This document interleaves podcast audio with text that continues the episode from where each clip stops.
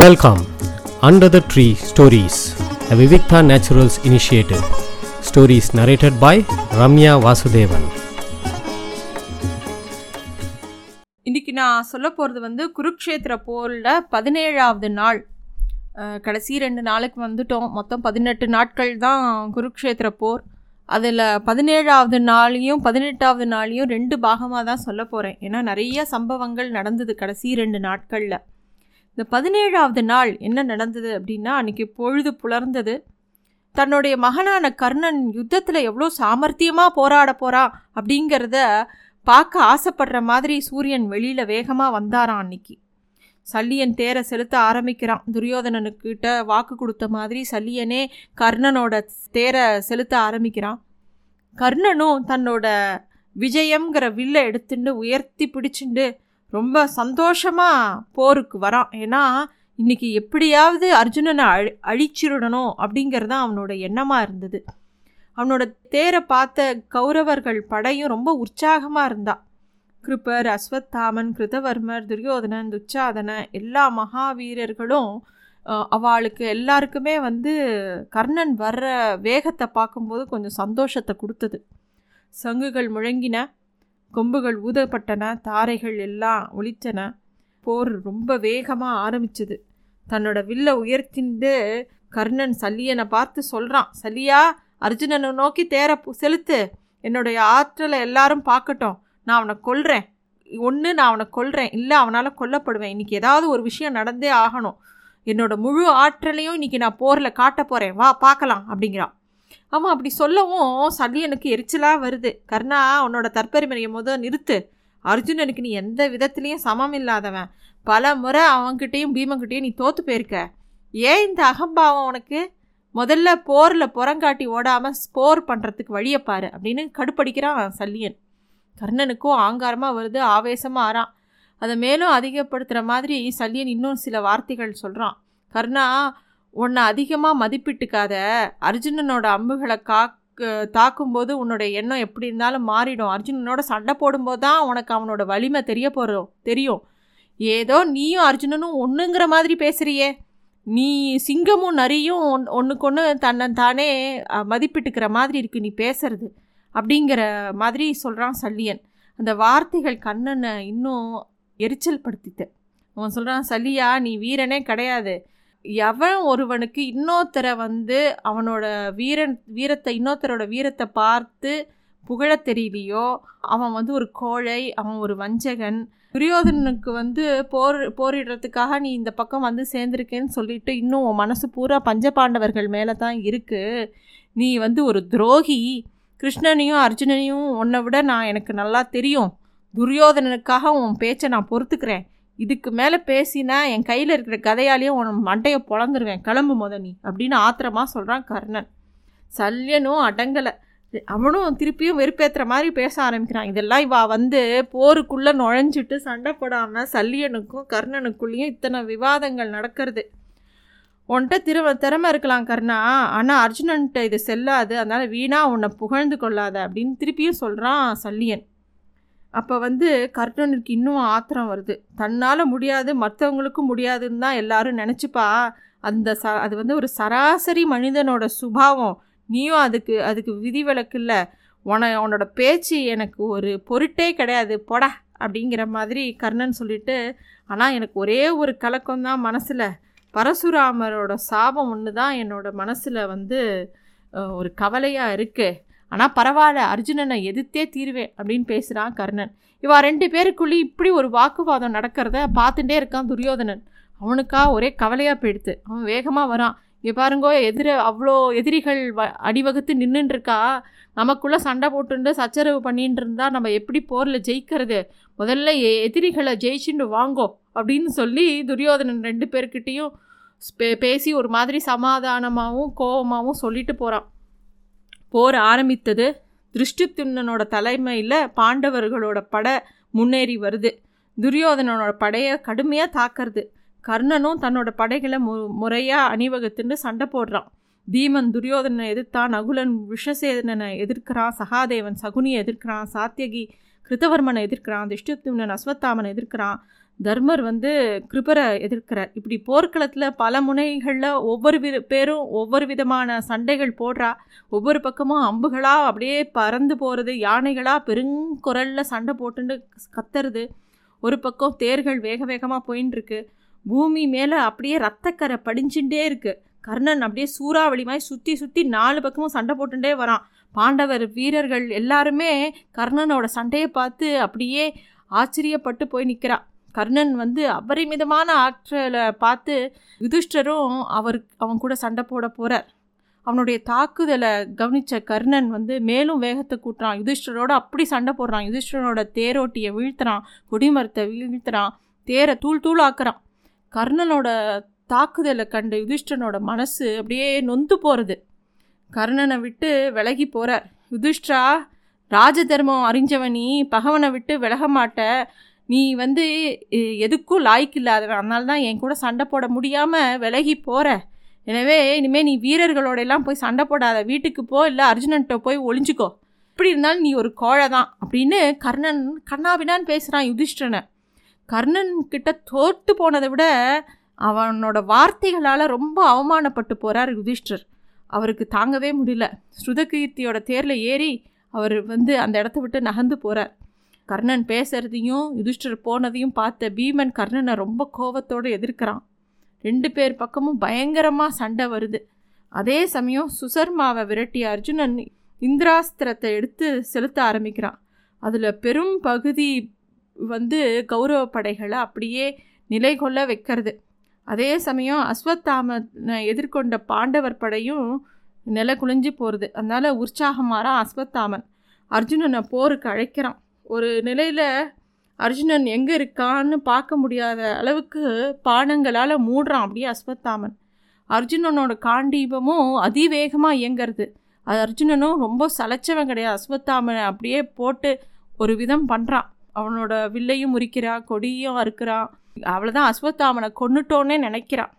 அஸ்வத்தாமனோட தேரில் பூட்டப்பட்டிருந்த குதிரைகள் கடிவாளங்கள் எல்லாத்தையும் அர்ஜுனன் அப்படியே துவம்சமாக்கிடுறான். வில்வித்தையில் நிகரற்றவர்கள் அப்படின்னு சொல்லக்கூடியவா மொத்தம் ஏழு பேரை சொல்லுவா. பிதாமகர் பீஷ்மர் ஆச்சாரிய துரோணர் கிருஷ்ணர் கிருப்பர் அஸ்வத்தாமன் அர்ஜுனன் மற்றும் கர்ணன்.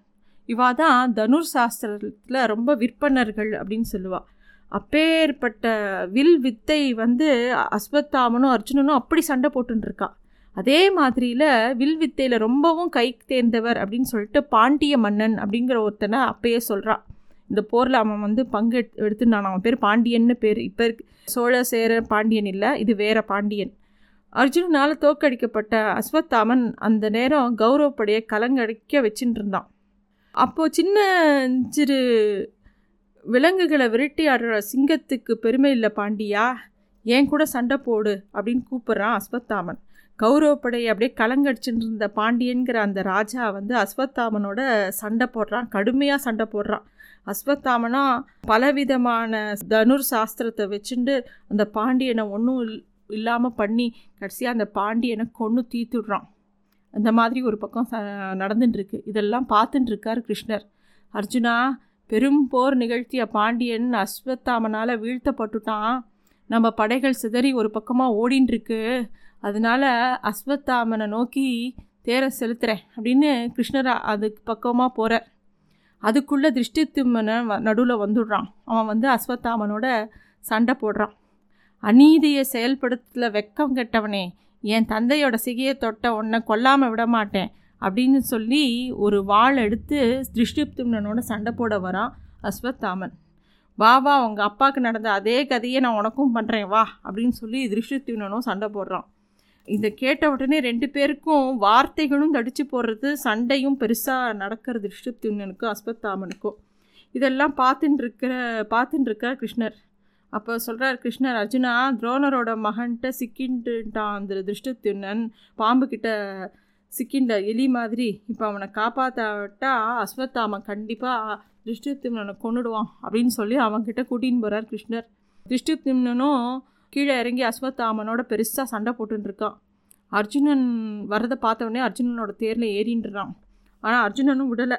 அர்ஜுனனும் அஸ்வத்தாமனை பயங்கரமாக தாக்குறார் அவர் தாக்கின விதத்தில் அஸ்வத்தாமன் மயங்கி விழறான். அவன் இறந்து போயிட்டான்னு நினச்சிட்டு அவன் இடத்த விட்டு கிளம்பி போகிறா கிருஷ்ணரும் அர்ஜுனரும். அதே நேரத்தில் பெரிய யானைப்படையோட தர்மரை சூழ்ந்துன்னா துரியோதனன். ஆச்சாரியரும் கர்ணனும் செய்யாத காரியத்தை நம்மளே செஞ்சிடணும்னு முடிவு எடுத்துட்டான் துரியோதனன். அதாவது யுதிஷ்டனை எப்படியும் சிறை பிடிக்கணுங்கிறது தான் அந்த எண்ணம். கௌரவ படைகள் தர்மனை அப்படியே சூழ்ந்துட்டு கண்ணாபின்னான்னு தாக்கிறது. இதை கவனிக்கிறான் பீமன். அவன் உடனே கௌரவ படையை ஊடுருவிண்டு அண்ணனுக்கு உதவ பெருசாக சண்டை போடுறான். அந்த மாதிரி ஒரு சண்டையை பீமன் போட்டதே இல்லை. அந்த மாதிரி ஒரு சண்டை போடுறான். துரிஷ்டித்திம்னனும் நகுலனும் சகாதேவனும் வேகமாக அந்த இடத்துக்கு விரைஞ்சு வரா. சம்சப்தர்களோட சண்டை சண்டை போட்டிருந்த அர்ஜுனனும் திரும்பி பார்க்குறான்.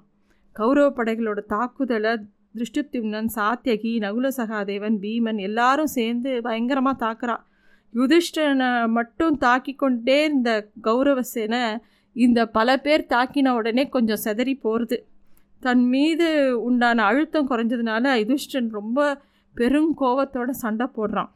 இருந்தாலும் அவரால் சமாளிக்க முடியல. அப்போ தான் அங்கே வந்து சேர்றது கர்ணனோட ர ரதம் யுதிஷ்டன் நகுலன் சகாதேவன் இவா மூணு பேரும் சேர்ந்து கர்ணனை எதிர்க்கிறா. நூற்றுக்கணக்கான அம்புகளை செலுத்துகிறா ஆனாலும் கர்ணன் ரொம்ப அசாத்தியமாக சண்டை போட்டுகிட்டே இருக்கான் அந்த நேரத்தில். இந்த விஷயத்தெல்லாம் சஞ்சயன் வந்து திருதராஷ்டன் கிட்ட விவரமாக சொல்லிகிட்டே வந்துட்டுருக்கான் அப்படியே அதாவது திருதராஷ்டனுக்கு அப்படியே முகமே சரியாகவே இல்லை. எதுவுமே சரி தான் இஷ்டப்படி போகலையே அப்படிங்கிற கவலை இருக்குது பிதாமகர் பீஷ்மர் ஆச்சாரிய துரோணர் பகதத்தன் பூரீஸ்ரவஸ் ஜெயத்ரதன் அப்படின்னு யாராலையும் வெல்லப்பட முடியாத மாவீரர்கள் வாழலாம்.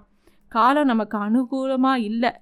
என் மக்கள் செஞ்ச தவறோட விளைவு அப்படின்னு எல்லாரும் சொல்கிறா ஆனால் அந்த தவறுகளை நான் தடுத்து கண்டிக்காதான் காரணம்னு எல்லாரும் பேசுகிறா ஆனால் அது இல்லை காரணம். காலம் அனுகூலமாக இருந்தால் நம்முடைய தவறுகளும் வெற்றி பெறும். அதனால தான் துரியோதனன் நினச்சதெல்லாம் ஒரு சமயம் நல்ல விதமாக அடைஞ்சிட்டு தான் இருந்தான். அப்போ அவனுக்கு ரொம்ப அனுகூலமாக இருந்தது காலம்.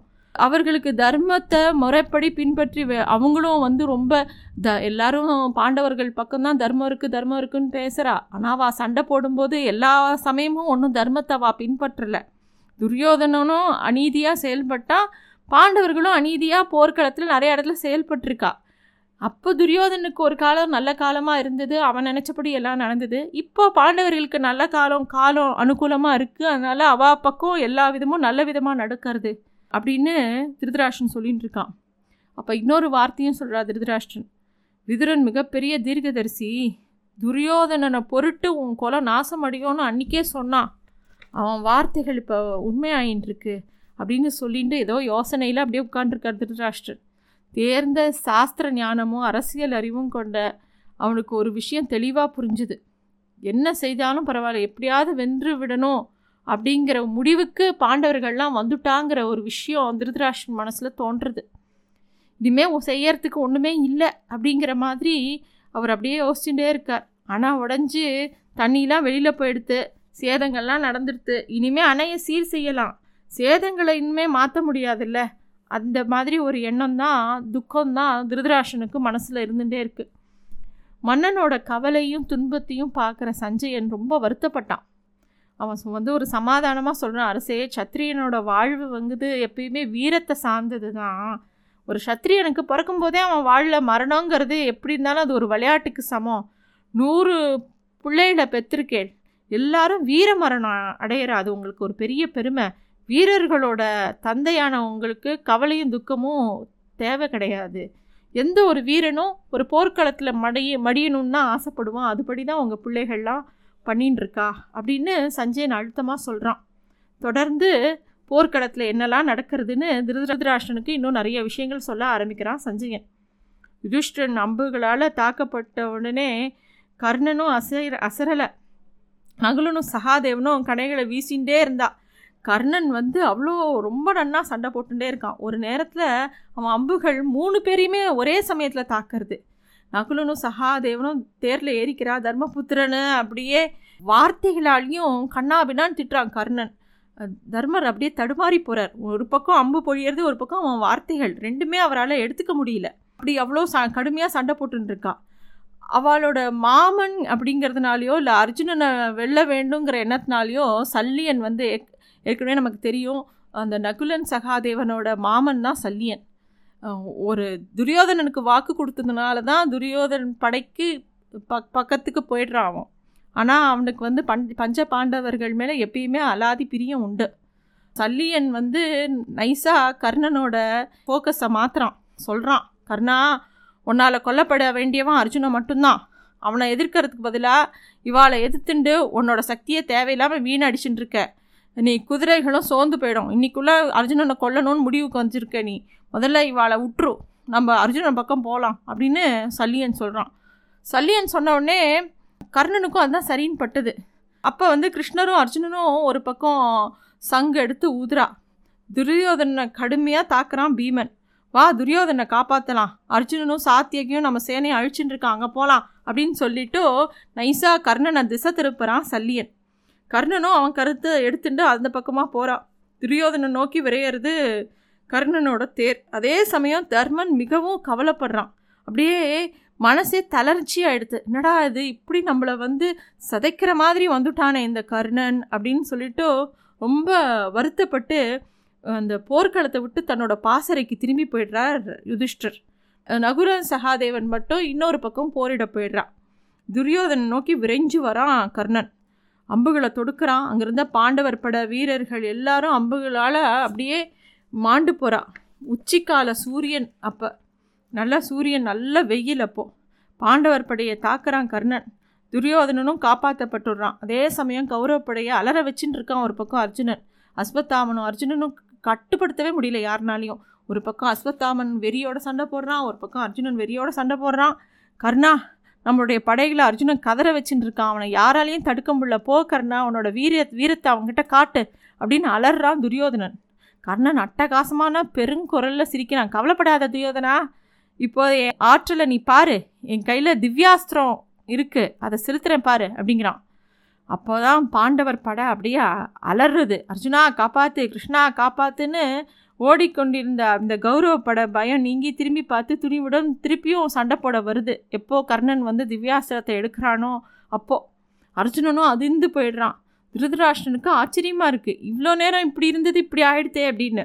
திருதராஷ்டன் முகத்தில் தென்பட்ட வியப்பை பார்த்த சஞ்சயன் சொல்கிறான் ஆமாம் அரசே அர்ஜுனனோட முகத்துலேயும் இதே அதிர்ச்சி இருக்குது காரணம் கர்ணன் செலுத்துகிற அந்த அஸ்திரம் தான் அப்படின்னு சொல்கிறான் அப்போலேருந்து ஏராளமான அந்த அஸ்திரத்துலேருந்து ஏராளமான அன்புகள் அம்புகள் வெளியில் வந்து அப்படியே ஆகாயத்தையே மூடுற மாதிரி அப்படியே நின்றுட்டே இருக்குது பாண்டவர் படையை நோக்கி அதிவேகமாக வருது. அந்த அம்புகளால் ஒரே சமயத்தில் ஆயிரக்கணக்கான யானைகள் குதிரைகள் வீரர்கள் எல்லாரும் ஆண்டு போகிறா எல்லாரும் கதறிண்டு அந்த போர்க்களத்தை விட்டே ஓடி போகிறா அதை பார்த்து துரியோதனனுக்கும் அவனோட படை வீரர்களுக்கும் ரொம்ப சந்தோஷமாகவும் சிரிப்பாகவும் இருக்குது அப்போ அர்ஜுனன் கிருஷ்ணன்கிட்ட சொல்கிறா கிருஷ்ணா இது பரசுராமரால் க கர்ணனுக்கு கொடுக்கப்பட்ட அஸ்திரம். என்னாலையும் இதை எதிர்கொள்ள முடியாது. அதை அறிஞ்ச மாதிரி தான் கர்ணன் என்னை திரும்பி பார்க்குறான். அவன் பார்வையில் ஏளனம் இருக்குது என்ன ஆனாலும் சரி இங்கேருந்து விலக நான் விரும்பலை அவனை நோக்கி தேர செலுத்து அப்படின்னு சொல்கிறான் அர்ஜுனனோட சொற்களை கவனித்தார் கிருஷ்ணர். கர்ணனோட ஆற்றல் பற்றின மதிப்பும் தன் மீது த தனக்கே ஒரு அவநம்பிக்கை வந்திருக்கிறதையும் அதனால அந்த மாதிரி பேசுகிறதும் அதாவது அவனோட பேசுகிற குரல்லையே அவனுக்கே அவன் மேலே நம்பிக்கை கம்மியாயிடுதுங்கிறது தெரியறது கிருஷ்ணருக்கு. அப்போ சொல்கிறார் அர்ஜுனா யுதிஷ்டர் முத என்ன ஆனார்? நம்ம போய் பார்த்துட்டு வரலாம். அதை முதல்ல நீ கவனி. அவர் எங்கேயுமே காணும். கர்ணனால் தாக்கப்பட்டதுனால அவர் மனசு ரொம்ப தளர்ச்சி எடுத்து ரொம்ப வருத்தப்பட்டுண்டு எங்கேயோ போயிருக்கார். அவர் அண்ணா அவர்கிட்ட ஆசி வாங்கிட்டு வந்து கர்ணனை எதிர்க்கலாம் அப்படின்னு சொல்கிறார் கிருஷ்ணர். இது வந்து ரொம்ப ஒரு உளவியல் சார்ந்த ஒரு விஷயம். ஏன்னா அர்ஜுனனுக்கு அப்போ தன்மையிலேயே ஒரு நம்பிக்கை இல்லை. இந்த நேரத்தில் போய் கர்ணனை தாக்கினானா அந்த ஆவேசமும் கம்மியாயிடுத்து அப்போ அவன் சரியாக போர் செய்ய மாட்டான்னு கிருஷ்ணர் வந்து அர்ஜுனனை அந்த நேரத்தில் அந்த இடத்த விட்டு வெ வெளியில் கூட்டின்னு போகிறார் அர்ஜுனனோட தேர் அங்கேருந்து விலகி போகிறது ரதத்தை வந்து நேராக பாச பாசறைக்குள்ளே போகிறா அங்கே போனால் தன்னோட காயங்களுக்கெல்லாம் மருந்து போட்டுருக்கார் தர்மபுத்திரர். வா ரெண்டு பேரையும் பார்த்தோன்னே ரொம்ப சந்தோஷமடைகிறார். வாங்கோ வாங்கோ நம்முடைய பகைவனான கர்ணனை வெட்டி சாச்சாச்சா? என்னை அவமானப்படுத்தினவனை கொண்டுட்டேலா எப்படி அவனை கொன் கொன்னீங்க? அதை சொல்லுங்க. எனக்கு நான் சந்தோஷமாக கேட்குறேன் அப்படின்னு சொல்கிறார் தர்மர். இவர் இப்படி ரொம்ப பரவசமாக பேசினவுடனே அண்ணா சம்சப்தர்களோட போரிட்டு திரும்பினேன். உங்கள் ரதத்தை காணும். அதனால தான் உங்களை பார்க்க வந்தேன் வேகமாக அப்படின்னு சொல்கிறான் அர்ஜுனன். இதை கேட்டவுடனே தர்மருக்கு கோபமாக வருது. என்ன? கர்ணனை நீ இன்னும் கொல்லலையா? அவனை கொல்லாமல் எப்படி நீ போர்க்களத்தை விட்டு இங்கே வந்த? அப்படின்னு ஆத்திரமாக பேசுகிறார் தர்மர். அப்போ வந்து இன்னும் தொடர்ந்து பேசுகிறார் இன்னும் வெறுப்பேற்றுறார் அர்ஜுனனை. கர்ணனா உன்னாலலாம் எதிர்க்க முடியாதுன்னு நீ முன்னாடியே சொல்லியிருக்கலாமே. வேறு வழியை நான் யோசிச்சிருப்பேனே. அவனோட பேச்சு அவன் அவன் நம்ம என்ன கலங்கடிச்சது எல்லாத்தையும் நீ பார்த்துருந்தானே இருந்த. உன்னாலேயும் உன் காண்டிபத்தாலேயும் சண்டை போட முடியல. அவன் பேசாமல் காண்டிபத்தை கிருஷ்ணர்கிட்ட கொடு. அவர் வந்து நீ வேணால் தேர ஓட்டு. அவர் வேகமாக வந்து சண்டையை போட்டு அவன் கதையை முடிச்சுட்டு வருவார். அப்படின்னு கோபமாக சொல்கிறான் தர்மர். கர்ணனால் உண்டான பயம் அவன் தாக்கினதுனால அவருக்கு வந்த மன உளைச்சல் அவன் பேசின பேச்சினால் அவனுக்கு வந்த அவமானம் எல்லாம் சேர்ந்து தர்மனை கண்ணா பின்னான்னு பேச வைக்கிறது. அவர் பேசின வார்த்தைகளை கேட்டோன்னே அர்ஜுனுக்கு ஆங்காரமாக வருது. கையில் இருக்கிற உடைவாளை எடுக்கிறான். எடுத்துட்டு தர்மரை உத்து பார்க்குறான். கிருஷ்ணரோட குரல் கடுமையாகவும் அழுத்தமாகவும் அப்போ தான் வெளியில் வருது. காக வாழை இப்போ உருவுற அர்ஜுனா? இது போர்க்களம் ஒன்றும் கிடையாது. இங்கே எதிரிகளும் யாரும் இல்லை. அப்படி இருக்க வாழை உருவிய காரணம் என்ன? யார்கிட்ட கோவப்பட்டுன்னு இப்போ நீ வந்து வாழை வெளியில் எடுத்த? யாரை கொல்ல போகிறப்ப உனக்கு என்ன புத்தி போயிடுதா? அப்படின்னு கிருஷ்ணர் கோவமாக பேசுகிறார் கிருஷ்ணரோட சொற்களை கேட்ட உடனே தான் அர்ஜுனன் கொஞ்சம் நிதானத்துக்கு வரான். ஆனாலும் அவன் கோபம் குறையலை. காண்டிபத்தை இன்னொருத்தர் கொடு அப்படின்னு யார் யார் சொன்னாலும் சரி அவனை நான் கொல்லுவேன்னு நான் சபதம் போட்டிருக்கேன். இதோ உன் முன்னாடியே அவர் சொல்லிட்டார்.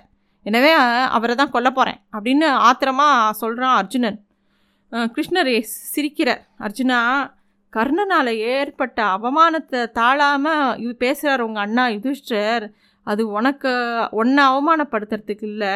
அவருக்கு ஒன் மேலே இருக்கிற கோபத்தை விட கர்ணன் மேலே தான் இருக்கிற ஜா ஜாஸ்தி கோபம் இருக்குது அவனை நீ தி கொல்லாமல் வந்துட்டேங்கிற ஆத்திரத்தை தான் யுதிஷ்டர் சொல்கிறார் சரி உன் சபதம் பழிக்கணும் அவ்வளோதானே மரியாதைக்குரிய ஒரு மனுஷனை எப்போ மரியாதை இல்லாமல் பேசுகிறோமோ எப்போ அவனை வந்து அவனோட மரியாதையை குலைக்கிறோமோ அப்போவே அவன் இறக்கிறதுக்கு சமம்.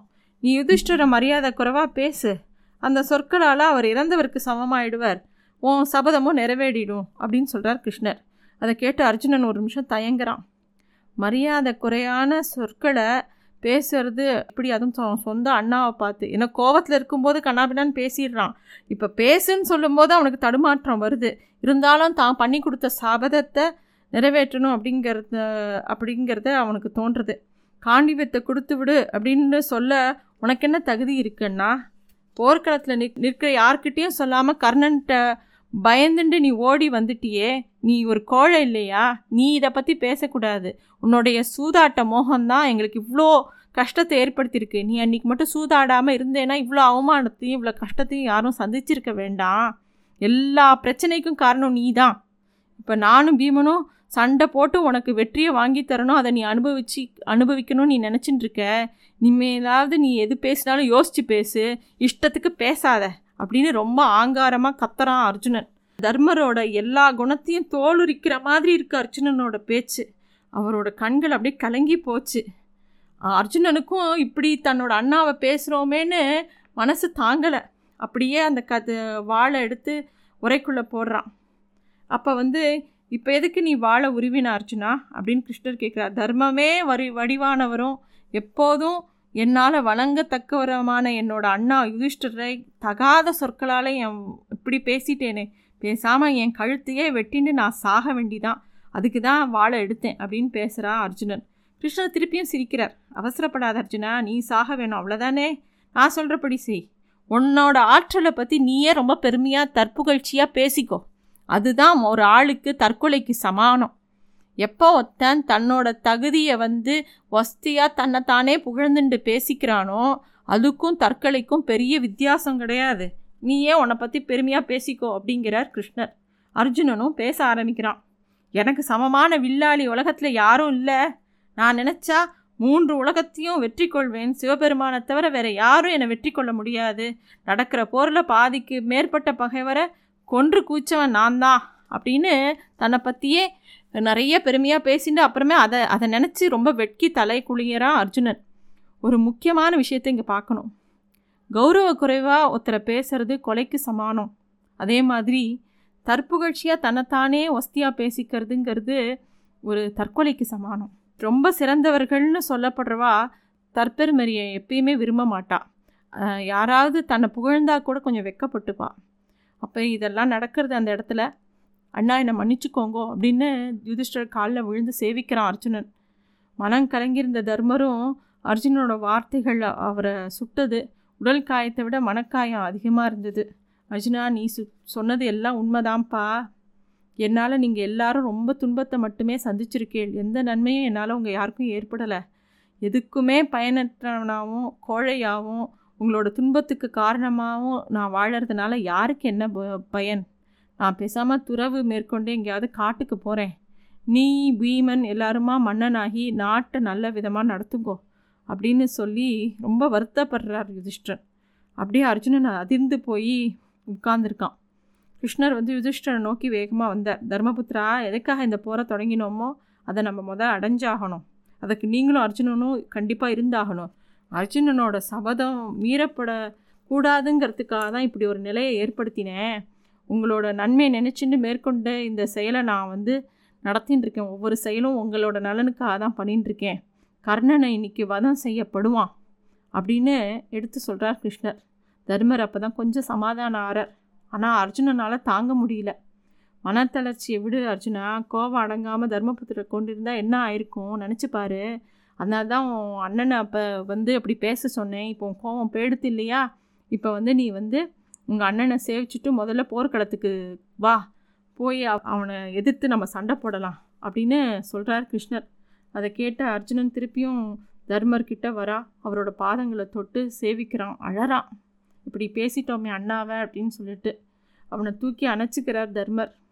அவர் ஆசையும் கூறுறார் அர்ஜுனா இன்னைய போரில் கர்ணனை கொன்னுடும் வீரர்கள் அனைவரும் முன்னாடியும் என்னை அப்படி அவமானப்படுத்தி பேசினான். நீ தான் அதை போக்கணும் அப்படின்னு சொல்லி தர்மர் கேட்குறார் கிருஷ்ணனும் அர்ஜுனனும் போர்க்களத்தை நோக்கி திரும்புகிறா அர்ஜுனன் ரொம்ப சிந்தனையோட அப்படியே யோசிச்சுட்டே போர்க்களத்துக்குள்ளே வரான். இதுதான் பதினேழாவது நாள் நடந்த ஒரு பகுதி. மீதியை திருப்பியும் அடுத்த எபிசோடில் பார்க்கலாம். நன்றி. Thanks for listening to stories under the tree a Vivikta naturals initiative